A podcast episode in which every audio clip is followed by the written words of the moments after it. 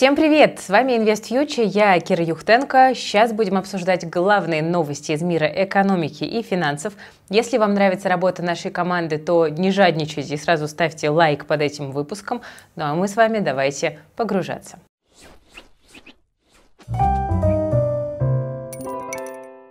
Начнем с курса доллара. 50 рублей за доллар – желанный курс для всех россиян. Каждый шестой оценил оптимальный курс американской валюты в 50-60 рублей, каждый десятый – 60-70. Доллар дороже 70 почему-то желает видеть лишь небольшая доля россиян, говорят эксперты, которые проводили опрос. Странно, почему? Среднестатистический россиянин заинтересован в укреплении рубля в первую очередь, потому что эта тенденция приводит к тому, что импортные товары и комплектующие становятся дешевле, ну или, по крайней мере, не дорожают. При этом курс доллара не безразличен подавляющему числу жителей страны. Таких больше 72 процентов. Ну, к сожалению, россиян курс доллара пока еще очень далек от 50 рублей. Сейчас он стабилизировался где-то около уровня 80, и аналитики говорят, что в этой зоне он и останется, вероятно, до конца 2023 года. Курс будет колебаться в диапазоне 75-80, хотя вот аналитики Сбера говорят, что к концу года курс упадет до 75, в основном на росте нефтяных доходов компаний. Цена нефти на фоне формирующегося дефицита может вырасти, а значит российские компании могут получить дополнительную прибыль. Но, как вы понимаете, прогнозировать курс рубля очень сложно, хотя надо отметить, что в 2023 году котировки восстановили все-таки свою корреляцию с нефтью. Это говорит о некой нормализации рынка. Но, тем не менее, мы всегда понимаем, что краткосрочные колебания случиться могут. Вот об этом недавно заявил зампред ЦБ Заботкин. Он отметил, что колебания курса – это норма. Так экономика подстраивается под внешние вызовы. Не будем забывать, что импорт в Россию постепенно восстанавливается. Вот по последним отчетам ЦБ сальдо платежного баланса планомерно сокращается, то есть спрос на валюту будет расти. Так что вряд ли все-таки в ближайшее время курс сможет удовлетворить желание россиян. Причин для этого нет. Друзья, если вы, как и я, ищете способы диверсифицировать портфель, наверняка присматривались к инвестиционным платформам, на которых частные инвесторы могут давать в долг малому бизнесу.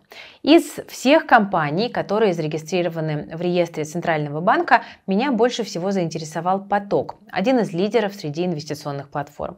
За последние 12 месяцев средняя доходность на потоке достигала почти 24%, 23,9%. Последние два года поток стабильнее акций и облигаций, особенно в тяжелый период, который выдался на февраль-март 2022 года. Кстати, не так давно акционером платформы стала Москва Московская биржа, и это можно считать еще одним подтверждением надежности потока. Я решила вложить 100 тысяч рублей в поток и посмотреть, каких результатов смогу достичь в ближайшие месяцы. Выбрала стратегию настраиваемый автоинвест. Она подходит в первую очередь опытным инвесторам. По этой стратегии алгоритм вкладывает средства, опираясь на предпочтение пользователя, максимальную сумму вложений в одну компанию типы заемщиков и выбранный тип риска. Перед тем, как инвестировать средства, алгоритм позволяет проверить выбранные компании на вкладке зарезервированные. Также поток предлагает инвесторам две основные опции. Оптимальная стратегия, благодаря которой можно выйти на те самые 23,9% годовых. Она предполагает вложение э, средств во множество компаний малого бизнеса. Это дает высокую диверсификацию. Даже если у кого-то из предпринимателей случится дефолт, больших проблем не возникнет. Новички могут начать со стратегии без риска. Все дефолты по ней выкупает платформа, а инвестор может рассчитывать на 13% годовых. Это выше, чем на доступных россиянам банковских вкладах и надежнее, чем на рынке ценных бумаг. У нас, кстати, выходило большое интервью с потоком. Если не смотрели, обязательно оцените. Оценить статистику потока за два года можно в личном кабинете на сайте платформы. До конца мая у новых инвесторов из числа подписчиков InvestFuture будет персональный бонус плюс 6% к доходности сроком на 3 месяца. Ссылочку на регистрацию оставлю в описании к видео. Продолжим, друзья. Курс то растет, то падает, а вот закредитованность россиян стабильно увеличивается. По последнему опросу в ЦИОМ 46% российских семей имеют как минимум один кредит. За 10 лет это число выросло в полтора раза. Чаще всего кредиты берут э, граждане от 25 до 34 лет, но э, рекорд, может быть и антирекорд, да, как посмотреть, достигался вообще в 2017 году. 58% семей с кредитами. Потом потом потихонечку начала снижаться долговая нагрузка. За 10 лет э, и социальный портфель заемщиков поменялся, выросла кредитная активность старшего населения, больше 60 лет. Если раньше эта категория брала кредиты в два раза реже, чем остальные россияне, то сейчас разрыв немножко сократился. Ну и напоследок, за последние пару лет сократилась доля семей, у которых 3 и более кредита. Теперь это всего лишь 7%. Ну, хоть в этом есть какой-то оптимизм.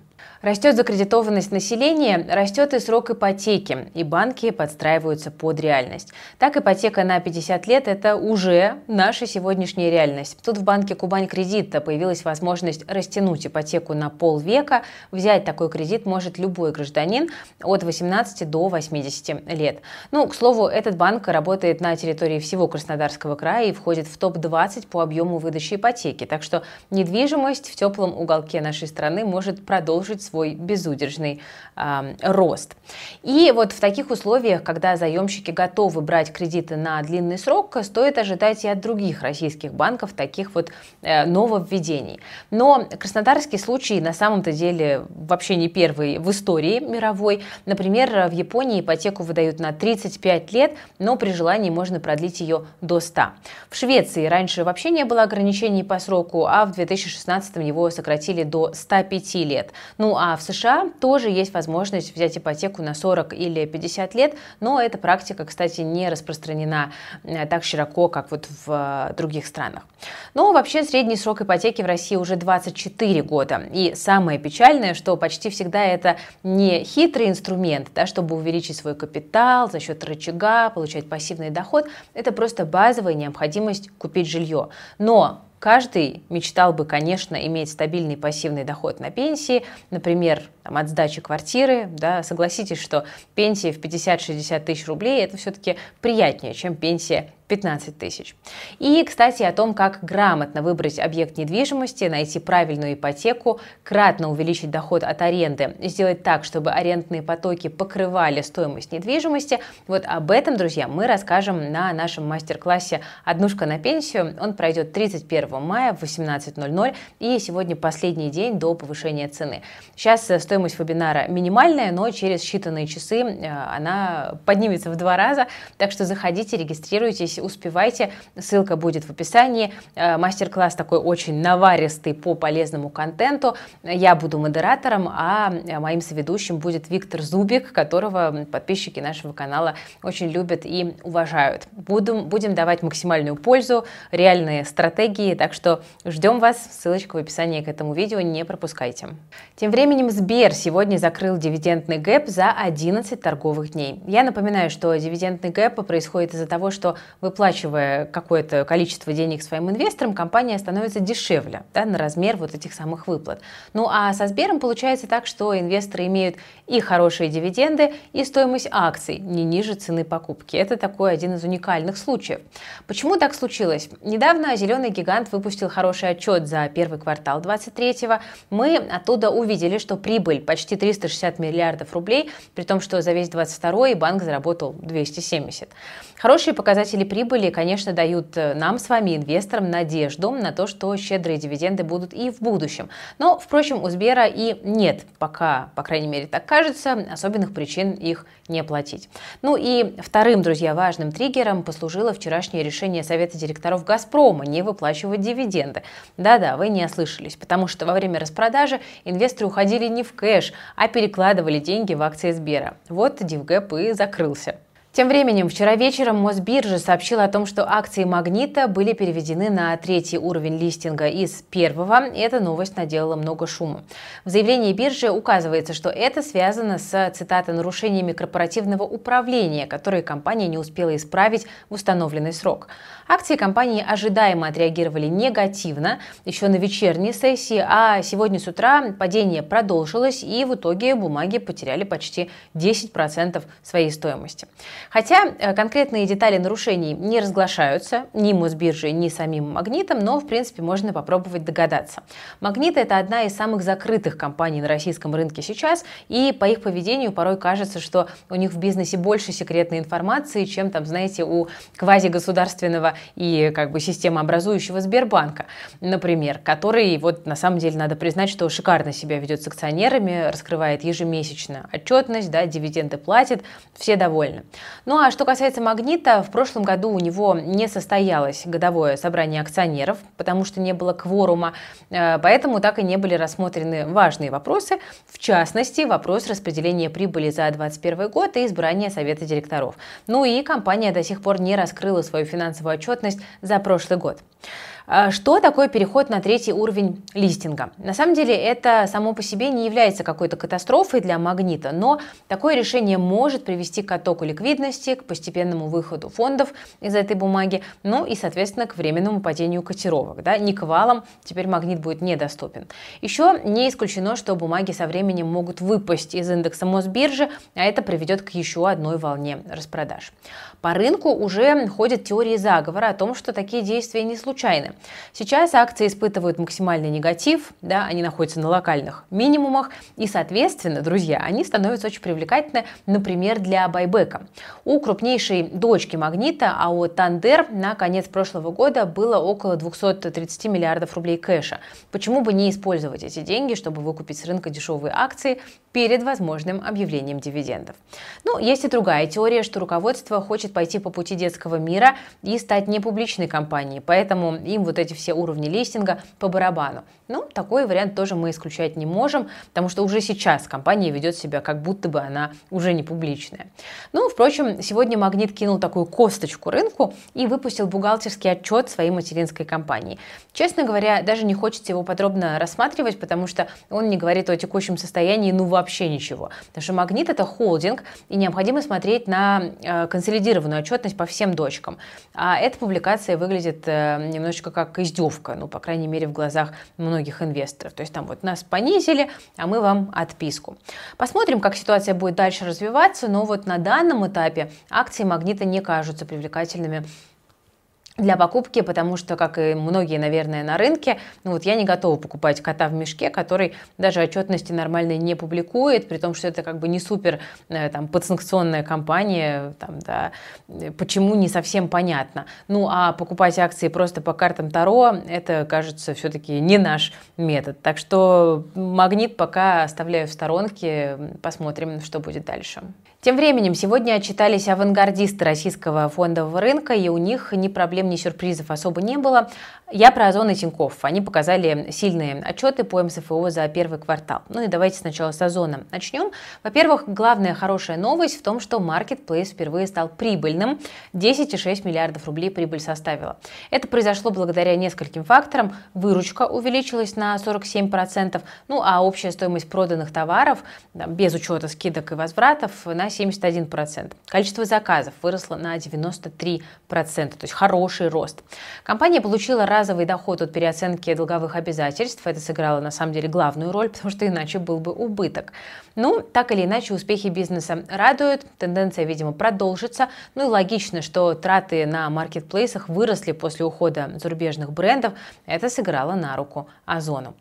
Теперь давайте перейдем к отчету Тинькофф. Чистая прибыль банка за первый квартал выросла почти в 12 раз до э, уровня выше 16 миллиардов рублей. Выросли чистые процентные доходы на почти 30%, чистые комиссионные упали на 20%. Общий показатель достаточности капитала снизился до 18%, немножко снизился, но это все равно выше требований. А, банк добился хорошего показателя рентабельности собственного капитала, больше 30%. Это говорит о том, что заемные клиентские деньги используются эффективно и генерируют банку чистую прибыль. Стоимость риска снизилась до 7%, резервы под невыплаты снизились, заемщики стали более качественно платить. Ну, в общем, дела у банка идут хорошо, и это радует, потому что Тинькофф так или иначе одна из крупнейших финансовых групп России, и такие результаты указывают на устойчивость банковского сектора. Ну а российским нефтяникам тем временем могут запретить экспортировать бензин. По крайней мере, именно с таким инсайдом э, вышел вчера Рейтер, якобы чтобы внутри Российской Федерации не возникло дефицита и цены на заправках не улетели в космос. В Минэнерго сегодня заявили, что рассматривают ограничения экспорта, но никак не полный запрет. Ну и все-таки, что же власти беспокоит? Биржевая цена бензина 95-го продолжает бить исторические максимумы. С начала года он подорожал более чем на 50%. В чем причины? Ну, в последний месяц среди главных, наверное, причин это сокращение субсидий для нефтяников. Почему субсидии уменьшаются? Ну, чтобы снизить расходы бюджета, потому что как-никак у нас дефицит. Ну, а Антон Силуанов говорил, что госвыплаты просто создают сверхприбыль нефтяникам. Власти в два раза меньше выделят на компенсации бизнесу по механизму демпфера. Эти выплаты делаются, напомню, чтобы компании продавали достаточно топлива внутри Российской Федерации, даже если цены на экспорт привлекательнее. То есть государство как бы компенсирует упущенную выгоду. А, демпфер, да, вот механизм контроля предложений и цен на внутреннем рынке. Без этих выплат, если выгоднее продавать за рубеж, все больше нефти будет из Российской Федерации уходить. И, соответственно, Россия может остаться с пустыми, условно говоря, бензоколонками. Но вот рынок как бы и запереживал. В ожидании дефицита цены поползли наверх. Хотя в Минфине заявляли, что цены на бензоколонках не сильно изменятся, несмотря на рост на бирже. Ну, действительно, экспорт бензина пусть и вырос на почти 40% с начала года, но и внутренние запасы тоже растут. Тогда возникает вопрос, а к чему ограничения? Ну, очередной наш ответ на нефтяной потолок, чтобы надавить на западные страны, или подготовка к дефициту э, там, в мире, да, чтобы России самой хватало топлива. Пишите в комментариях, можем разобрать поподробнее судьбу цен на бензин и прибыли нефтяников. Теперь поговорим про путешествия. Глава Банка России сегодня с официальным визитом посетила Иран. Ну и, как полагается по законам страны, она была в головном уборе. Многие написали, что это хиджаб, но я слышала контраргументы, что как-то по-другому этот головной убор э, называется. Но так или иначе, подписчики телеграм-канала Invest Future уже успели э, сравнить э, образ Эльвиры Сахибзадовны с каким-то магическим костюмом. Ну, в общем, выглядит действительно довольно необычно. Давайте Давайте разберемся, что глава Центробанка делала в Тегеране. Пока официальных подробностей встречи мы не имеем, только лишь такую короткую ремарку Набиулиной, что была намечена дорожная карта по развитию трансграничных платежей. Набиулина, кстати, первая за долгое время глава Центрального банка, которая посетила Иран. Такие высокопоставленные гости там редкость из-за санкций. Но мы в этом плане с Ираном похожи, так что у Набиулиной вариантов для визита немного. Ее переговоры с иранским коллегой – это продолжение фундаментального тренда на сближение с Ираном. Э, только из новостей последних недель да, у нас ВТБ открыл первый филиал в Тегеране. В начале июня запускается прямой рейс Питер-Тегеран, ну а к сентябрю обещают отменить визы.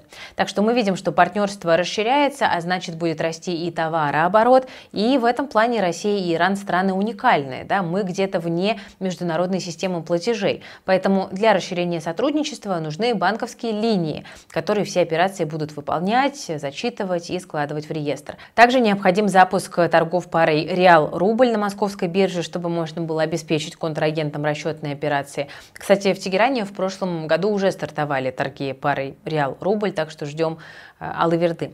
Э, около 80% э, всей торговли страны проводят именно в национальных валютах. Так что тем для разговоров Набиулиной и ее иранского коллеги было много.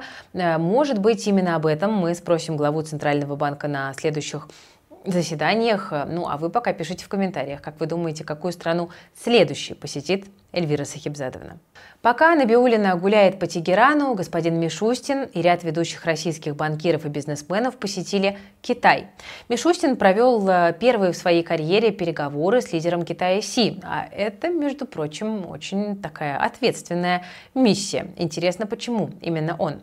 В составе делегации были и Костин, и Герман Греф, и господин Шадаев. В общем, солидный набор российской элиты. Как сообщают СМИ, ездили подписывать дорожные карты, которые были намечены во время визита Си в России.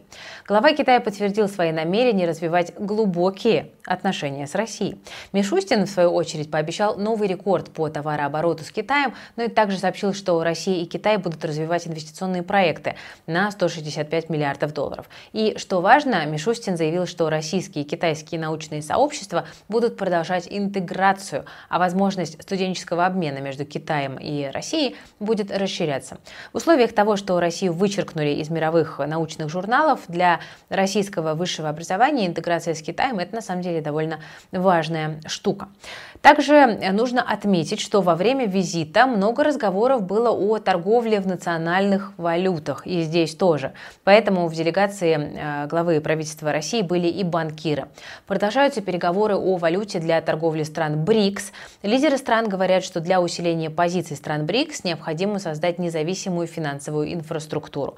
Ну, в общем, будем ждать подробностей. А пока российские банки, по сообщениям СМИ, испытывают довольно большие трудности с объемом юаней в стране, а индийская рупия так и не прижилась в торговых отношениях между Россией и Индией. Ну и давайте будем честными, пока российский премьер оценивает инвестиционные контракты с Китаем в долларах, говорить о полном отказе от американской валюты все-таки еще очень рано. Перейдем, друзья, к крипте. К сожалению, сегодня в негативном ключе. Безопасность криптокошельков теперь могут подорвать судебные процессы. Об этом заявил SEO Ledger. По его словам, сид-фразы пользователей могут передавать правительству если есть повестка в суд. То есть суды смогут получать доступ к криптокошелькам. И это, конечно же, вызвало негативную реакцию криптосообщества, потому что ну, главное преимущество таких активов – это как раз-таки есть анонимность, конфиденциальность и децентрализованность. Но мы видим, что что-то идет немножко не так. Сид-фраза используется для восстановления доступа пользователя к кошельку, и вроде как доступ к ним должен быть только у клиента, потому что это что-то наподобие там, секретного слова, да, когда вы забываете пароль. Но некоторые компании оставляют бэкдор в программном обеспечении для получения ключей. Это прописывается в соглашениях, то есть юридическая база для передачи данных на самом деле есть. И в сообществе сразу появилось множество недовольных. И дело тут не только в доступе судей к криптокошелькам. Если, например, какой-нибудь хакер обнаружит уязвимость в программном обеспечении криптокомпании, он также получит доступ к бэкдору ключей. А это такой дополнительный риск криптокраш, шантажа, ну и так далее. Продолжим о криптовалютах. Действия регуляторов США сталкиваются с критикой. Известная управляющая фондами ARK Invest Кэти Вуд считает, что США перестают быть криптовалютным центром. Фокус бирж, компаний и инвесторов смещается на другие страны. Продолжаем, да, немножечко негативить. Ну, в качестве примера она назвала недавнюю регистрацию Coinbase на Бермудских островах, а у Binance в США еще больше проблем, и с каждым днем их становится все больше. Мы помним э, разбирательство с SEC и с другими регуляторами страны. И вот э, Кэти Вуд как раз и обвиняет э, американские регуляторы, которые серьезно взялись за криптовалютный сектор в разрушении криптоиндустрии. Да? Там обвиняется Coinbase, Binance, Ripple и другие криптобиржи в нарушениях законодательства. Так еще с нормативно-правовой базой SEC тоже намеренно затягивает. Людям, по мнению Кэти Вуд, криптовалютные активы привлекательны из-за своей децентрализации. Инвесторы потеряли доверие к финансовой системе США после кризиса 2008-2009 годов и нашли как раз-таки спасение в криптовалютах. А теперь это спасение у них просто отбирают, считает знаменитая дама-инвестор. Ну что же, друзья, на этом сегодня у меня все. Если вы думаете, в какие активы податься сейчас, потому что на фондовом рынке непонятно и непрозрачно с отчетностью, крипту зажимают, недвижимость остается как э, островок безопасности, поэтому ссылочка для регистрации на мастер-класс с Виктором Зубиком о том, как создать доходную недвижимость, которая приносила бы пассивный доход, есть в описании к этому видео. Будем рады, если вы к нам присоединитесь. Вы смотрели канал Invest Future. С вами была Кира Юхтенко. Берегите себя, своих близких, свои деньги. Всем пока!